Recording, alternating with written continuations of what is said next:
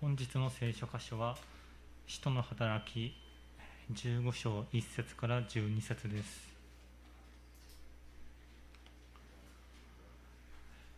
本日の聖書箇所は使徒の働き15章1節から12節です。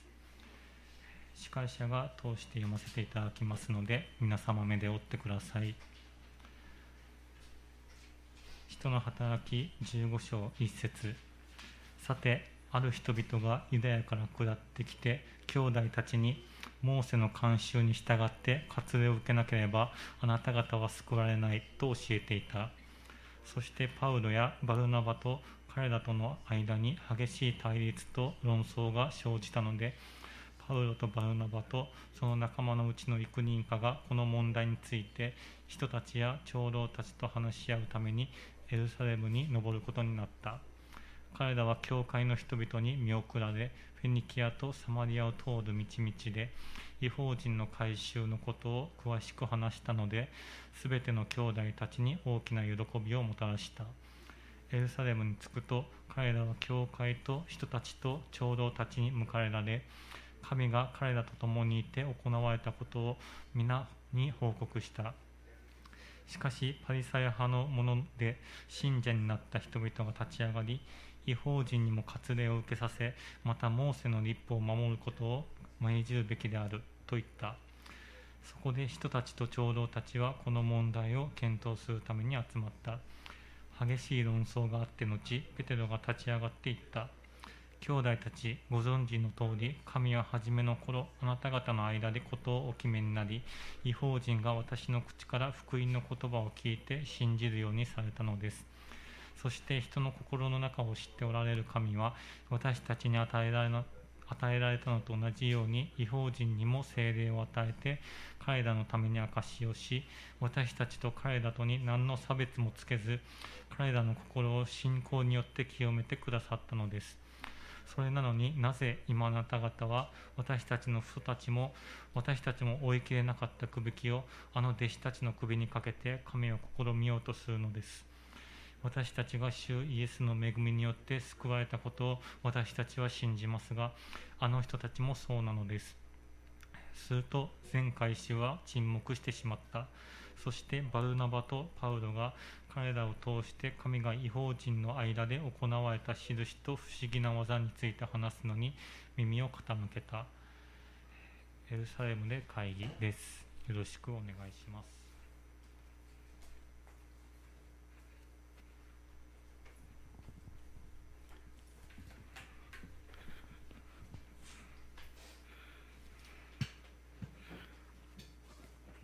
おはようございます最近あの暑すぎてめっちゃ汗かくんですでなんか作業してたらなんか肘から汗かいてるみたいになって、はい、恥ずかしいです。でこのまあ嬉しい暑いけど嬉しいニュースがあります。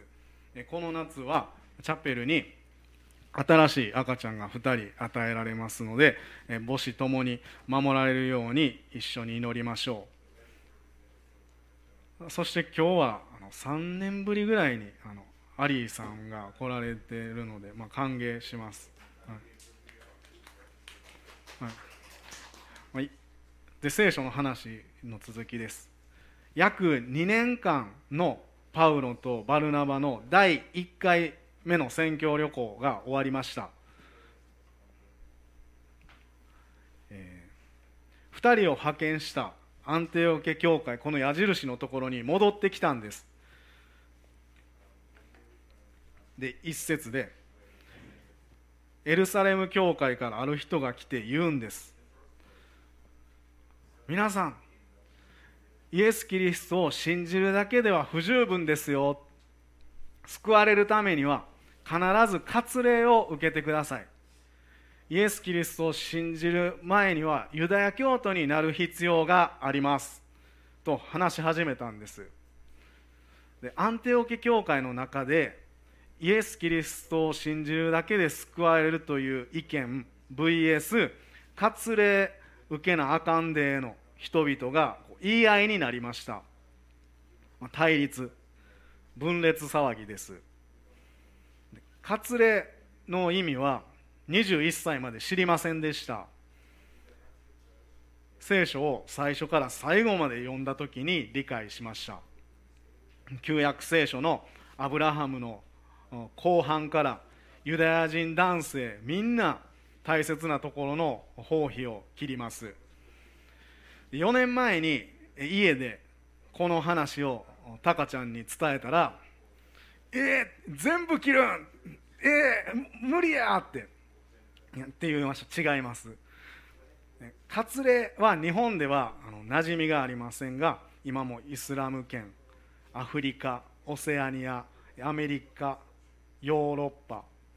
インドでは男性のほとんどが割礼を受けます。で2015年の記事を読むと世界の割礼人口は約10億人と言われています。男の子が生まれると数日後に割礼を施します。それをするべきかどうかこの箇所で出てくる人たちはなぜそこまで割礼にこだわるんでしょうか。創世紀17章を思い出してください。神様はアブラハムに創世紀の17章10節から14節でこう言われたんです。割礼は私との契約です。包皮を切り捨てなさい。切り捨てない人は 私の民から断ち切らなければなりません。契約違反になります。神様の方から人間におっしゃおっしゃいました。それで割礼が始まったんです。神様に人生を委ねます。私は神様のものです。神様を信じます。ということの表れでした。神様と人との大切な契約が結ばれたんです。この使徒の働きの時代から約2000年前頃のことです。この人々はアブラハムに語られた神の言葉を忠実に守っていたんです。で今から考えると4000年以上前からこの言葉を今も守っているユダヤ人の人たちがいます。割礼しなあかんと考えている人たちはユダヤ教を勉強しないで外国人が救われることをよく思っていませんでした。しかも教会までできているっていうことを耳にしたのでその働きの中心地であるアンテオケ教会に乗り込んできたんです。パウロたちの働きは間違っている。阻止しよう。このまんまやったら危ない。俺らが聞いてきた教えと違う。そういうふうになる。俺らがパウロたちの働きを止めないと割礼も受けるように教えないとエルサレムから来た人たちは自分たちが経験してきた道だけが全てと思っていました。パウロとワルナバは一体エルサレムから来た人はどうなってんねん。イエス・キリストの十字架を信じるだけで救われることを伝えていたはずやのにペトロや他のリーダーたち昔からの人と話し合いするべきや行こうかって。で3節パウロとバルナバは数人連れて出かけました。フェニキアとサマリアを通りました。ただ通過しただけでなく途中で皆さん聞いてください。ユダヤ教徒でない人らが救い主イエス・キリストを受け入れて救われたんですよ。リステラでもイコニオムでも。えー、って。ギリシャ語の地域の人らイエス・キリストを信じたんですか。そして全ての兄弟たちに大きな喜びをもたらした。みんな喜んだ。4節。エルサレム教会に到着しました。じゃあ久しぶり。パウロさんバルナバさん。え？でもえらい傷やんか。どうしたん？いや実はアンテオキ教会から派遣されてからイエス・キリストを伝えててん。そしたら石打ちの刑にあって死にそうになってん。けれど神様が助けてくださった。たくさんの人がイエス・キリストを受け入れたんです。歩けない人が歩けるようになったり神様の技を見せてくださったんです。外人の人たちがイエス・キリストを受け入れて人生が変えられて教会ができたんです。ただイエス・キリストを信じるだけで救われることを伝え続けたんです。えー、すごいことですけど大変やったんですね。すごい傷。さあゆっくり休んでください。ってアンティオケからエルサレムに行った。今は話ですけど。パウロとバルナバは両方の教会で大歓迎されました。しかし空気を読めないというかそんないい雰囲気の中5節。ところがパリサイ派のもので信者になった人たちが立ち上がり違法人にも割礼を受けさせモーセの立法を守るように命じるべきであると言った。パウロさん旅の話やイエス・キリストを信じた外国の方々の素晴らしいことを教えてくださってありがとうございます。けど大切なことを忘れていませんか？割礼するようにみんなに伝えないといけなかったはずです。でこのままでは大変です教会が。すぐにリーダーたちで話し合いを持ちました。これがエルサレム会議。でもなかなかこう丸く収まらないんです。そんな時ペテロが立ち上がって7節から9節。皆さん最初に違法人にイエス・キリストの福音を伝えたのは私でした。思い出してください。人の心をご存知である神様は違法人にも私たちと同じ精霊を与えてくださったんです。何の差別もないんです。イエス・キリストを信じるだけで彼らも罪から清められたんです。十字架によってです。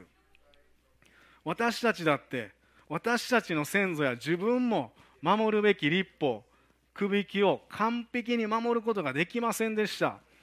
自分は罪人だな。神様の前に正しく生きるのは難しいな。って感じるばかりでした。それなのになぜ違法人外人の人にそれを守るように伝えるんですか？イエス・キリストの十字架によって許されて恵みによって救われたんです。私たちと同じです。一つ目のポイントは主イエスの恵みによって救われた。主イエスの恵みによって救われた。なんでペテロはこんなことを堂々と言えるんでしょうか？使徒の働きの10章一緒に見てきた10章。違法人の百人隊長コルネリオとの出会いがありました。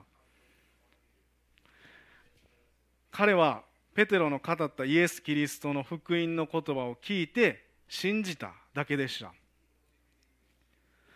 割礼を受けたからではありません。ユダヤ人が守ってきた立法の通りに全部できたから救われたのではありません。神様は一方的にコルネリオを救ってくださいました。一方的。ペテロはコルネリオのこの救いを見てああ神様はエコひいきする方じゃないんや。どこの国の人であっても神を恐れて正義を行う人は神に受け入れられる。イエス・キリストは全ての人の主なんや。はっきり分かったって。違法人へと福音が伝えられていくことが始まりました。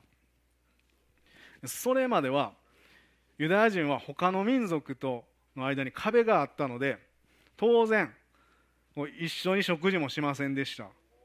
違法人の家にもお邪魔しなかったのにペテロの価値観が変えられたんです。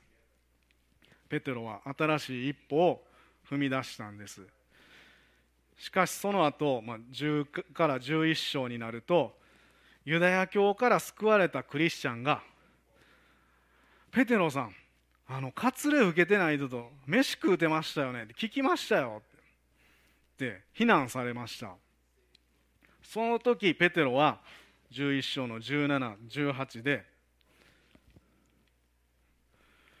ですから神が私たちが主イエス・キリストを信じた時に私たちにくださったのと同じ賜物を彼らにもお授けになったのならどうして私などが神がなさることを妨げることができるでしょうか？ペテロはもう神がなさることを妨げることはできないって伝えたんです。18人々はこれを聞いて沈黙した。そしてそれでは神は命に至る悔い改めを違法人にもお与えになったのだと言って神を褒めたたえた。神様を褒めたたえたんです。2つ目のポイント神のなさることを妨げることはできない。神のなさることを妨げることはできない。その後のことが今回の会議です。ユダヤ教から救われた人といっても10人十色で様々です。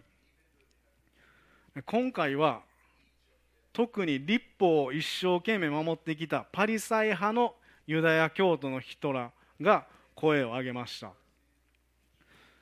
で重みのあるペテロの発言の後12節。すると全回収は静かになった。そしてバルナバとパウロが神が彼らを通して違法人の間で行われた印と不思議について話すのに耳を傾けた。バルナバとパウロは体験談を話すんです。皆さんあのキプロスでは偽予言をする人がいて神様がその人には何の力もないことを証明されました。そして信じる人が出てきたんです。それだけではありません。リステラでは生まれてから一度も歩いたことがない人がイエス・キリストを信頼して飛び上がって歩き出したんです。ここでも外国の人がたくさん救われたんです。私が石打ちの刑で死にそうになった時も助けてくれました。現地の海外の人が助けてくださったんです。さらにヤコブも話し出すんです。彼はエルサレム教会の監督者になっていく人物です。使徒の15章の16から19その後私は倒れているダビデの仮を再び立て直す。その廃墟を立て直しそれを固く立てる。それは人々のうちの残りのものと私の名で呼ばれるすべての違法人が主を求めるようになるためだ。昔から知らされていたことそれを行う主の言葉。ですから私の判断では違法人の間で神に立ち返る者たちを悩ませてはいけません。ヤコブは皆さん私がペテロやバルナバとパウロが語っていることを支持します。それは雰囲気とか実績があるからとかじゃないんです。アモス書の9章11から12を読むと違法人の救いは旧約時代からの約束やったんです。私の名で呼ばれるすべての違法人が皆主を求めるようになる。この言葉の意味はまずユダヤ人が救われてそれから今度は違法人外国人も神様を求めるようになるってことなんです。それが今起こってるんですって会議の中で。3つ目のポイントは違法人も主を求めるようになる。違法人も主を求めるようになる。ヤコブはこの3人が語った体験は旧約聖書にも予言されている通りやと伝えました。パリサイ人からクリスチャンになった人とペテロやバルナバパウロの意見どちらが正しいかっていう話じゃないんです。割礼反対運動会議じゃないんです。神様の思いがこの地上に表されているんですと伝えました。もちろんイエス様の技癒し奇跡救いを目の前で見れたら嬉しいです。けれどそれは聖書に書いてあることが本当に本当なんですよって神様が私たちに教えてくださってるんです。聖書にどう書かれているか神様の思いが大切です。人間だから失敗や間違ったことを言ってしまうこともあります。そんな時はもう絶えず御言葉全体がどう言っているのか見ていつも修正します。それが柔軟な姿勢です。ペテロやバルナバパウロのように神様に出会って神様と共に歩む中で神様を経験していきます。エルサレム会議はある意味私たちの心の中のようです。この会議。割礼を受けないといけないっていうようなこう決まり事。なんか自分の正しい行いを進めてしまう弱さもあります。こうすべきだと人に言いたくなります。ヤコブのように聖書から知恵をいただくこともあります。天国に帰るまで何回も心の中で会議があります。そして神様が教えてくださいます。割礼や良い行いこちら側のアクションでは人は救われないんです。私たちが救われるのは私たちが何かしたからではなくてイエス・キリストの一方的な恵みによって救われます。もう十字架だけです。もう聖書に書いてある通り。この会議のおかげで今も良い行いが天国への条件ではありません。キリストの十字架が私の身代わりだって受け取ることで永遠の命が与えられますって私たちも言い切れるんです。永遠の命かもねじゃないんです。1960年生まれの松波さんの話読みました。私は10歳の頃両親が離婚。3歳下の妹は母に引き取られ私は父と暮らし始めました。本当は母のところに行きたかったのですが父はかわいそうに父がかわいそうに見えました。それと母が私と妹を育てるのは大変だろうと子供心に思ったからでした。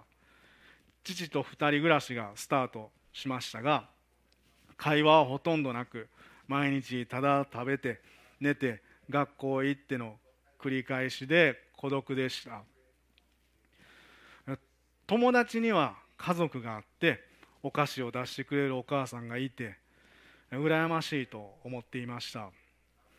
友達の家から自分の家に帰ってきて自分の手で部屋の明かりをつける時現実に引き戻された感じがしてますます寂しくなりました。大人になり結婚しましたが39歳の時離婚してしまいました。すると母から仕事を辞めたので一緒に暮らしたいという連絡がありました。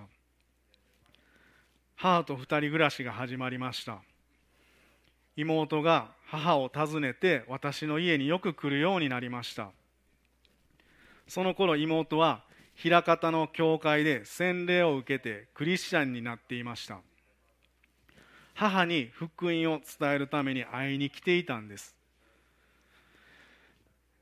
母は妹の話を聞いて信じて教会に行くようになりました。それからは妹と母が私にもイエス・キリストの話をしてきますがなかなか信じる気持ちになりませんでした。当時の私は心のわびしさや悲しみをお酒で紛らわしていました。何の希望もなく将来の望みもなかったからです。その時が楽しかったらそれでいいという生き方に生き方をしておりました。いつものように飲みに行くとここから立ち去れここにいてはいけないという声が聞こえてきました。それで車に乗りました。そして妹からもらっていたカセットテープを聞きました。それはどこかの教会の牧師先生のメッセージでした。何気なくその話を聞いているうちにイエス・キリストが私に語られているような気がしてきました。私の目にはあなたは高価で尊い。私はあなたを愛している。私の目にはあなたは高価で尊い私はあなたを愛している。を聞いた時心の硬いものが音を立てて崩れていくのを感じました。私は愛というものに植え替えていました。誰にも愛されてもいない。自分は孤独に耐えて生きていかなければいけないと思っていました。しかしイエス・キリストはこんな私のためにご自身の命を十字架上で捧げてくださった。こんなにも愛してくださっておられるのだって分かった時イエス様への言葉があふれてきました。イエス様あなたを信じます。今までの私をお許しください。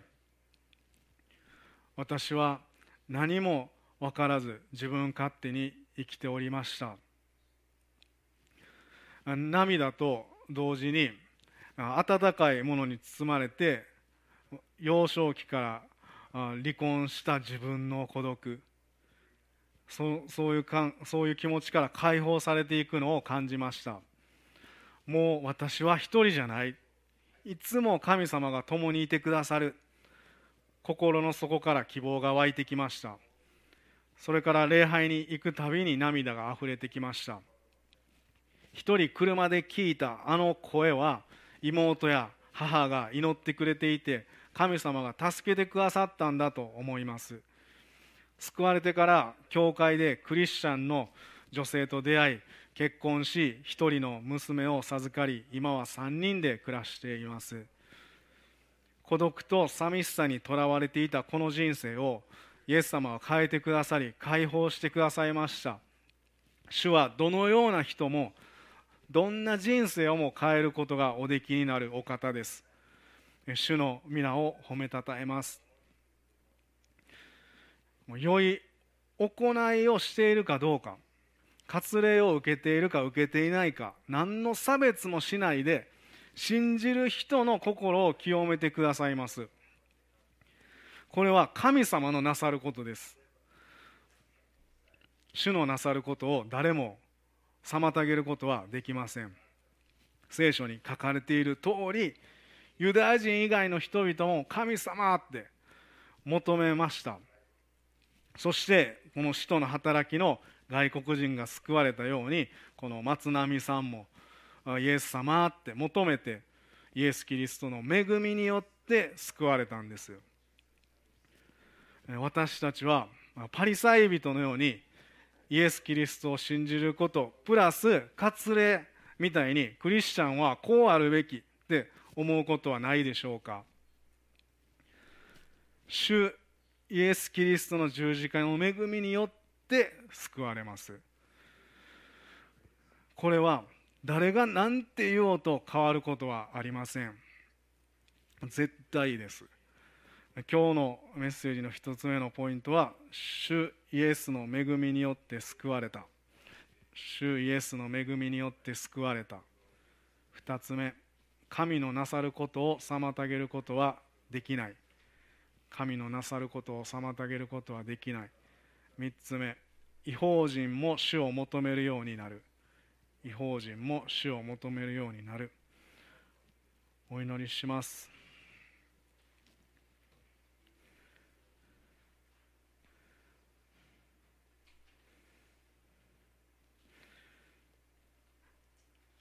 何の差別もつけず彼らの心を信仰によって清めてくださったのです。天のお父様何の差別もなく私たちを一方的な恵みによって救ってくださったことを感謝します。何かルールを守ったから聞いてきたことをずっとし続けたからではなくある時私たち一人一人イエス様に出会ってあなたが救ってくださったことを本当に感謝します。どうぞ私たちを通して信じるだけであなたとあなたから永遠の命をいただけることをお伝えさせてください。友達や家族の人が私たちの人生を通してあなたと出会っていくことができますように。心の中で自分のルールや物事を押し付けてしまう気持ちになる時会議心の中で会議を持ってあなたが現れてくださって神様の思いを表現したり伝えたりすることができるように聖書を伝えていくことができるように感覚や体験だけではなく御言葉を私たちに与えてください。よろしくお願いします。イエス・キリストの名前によってお祈りします。アーメン。それぞれお祈りしましょう。